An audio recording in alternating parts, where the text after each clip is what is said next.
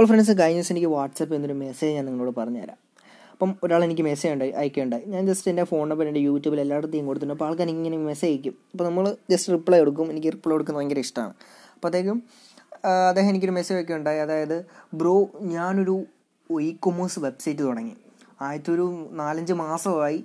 എന്നിട്ട് എനിക്ക് ഇതിനകത്തുനിന്ന് കാര്യമായിട്ടുള്ള മെച്ചമൊന്നും ഉണ്ടായിട്ടില്ല. ഒരു അഞ്ചിൽ ആറ് സെയിൽ ഒരു മാസം കിട്ടും. ഇതിങ്ങനെ തുടർന്നു പോവുകയാണെങ്കിൽ ഞാനങ്ങ് നിർത്താൻ പോവുകയാണെന്ന് അദ്ദേഹം എന്നോട് പറഞ്ഞു.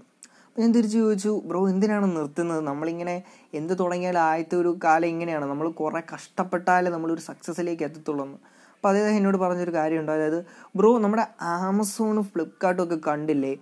അതായത് എന്തോരം സെയിൽസാണ് നടക്കുന്നത്? അവരുടെ ഒരു മണിക്കൂറത്തെ ഒരു സെയിൽ എനിക്ക് ഒരു മാസം കിട്ടിയാൽ മതിയായിരുന്നു എന്നൊക്കെ അദ്ദേഹം എന്നോട് പറഞ്ഞു.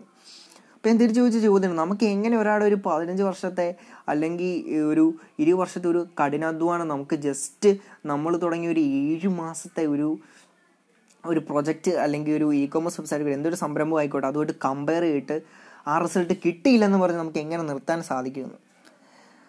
ഒരിക്കലും നമ്മൾ ഒരു സംരംഭം അല്ലെങ്കിൽ ഒരു കാര്യം ഇങ്ങനെ തുടങ്ങിക്കഴിഞ്ഞാൽ പെട്ടെന്ന് സക്സസ് ആണെന്നില്ല. അപ്പം നിങ്ങൾ ചിന്തിക്കേണ്ട കാര്യമുണ്ട്. Rome wasn't in day Rome ഒരിക്കലും ഒരു ദിവസം കൊണ്ട് പടുത്തുയർത്തിയതല്ല.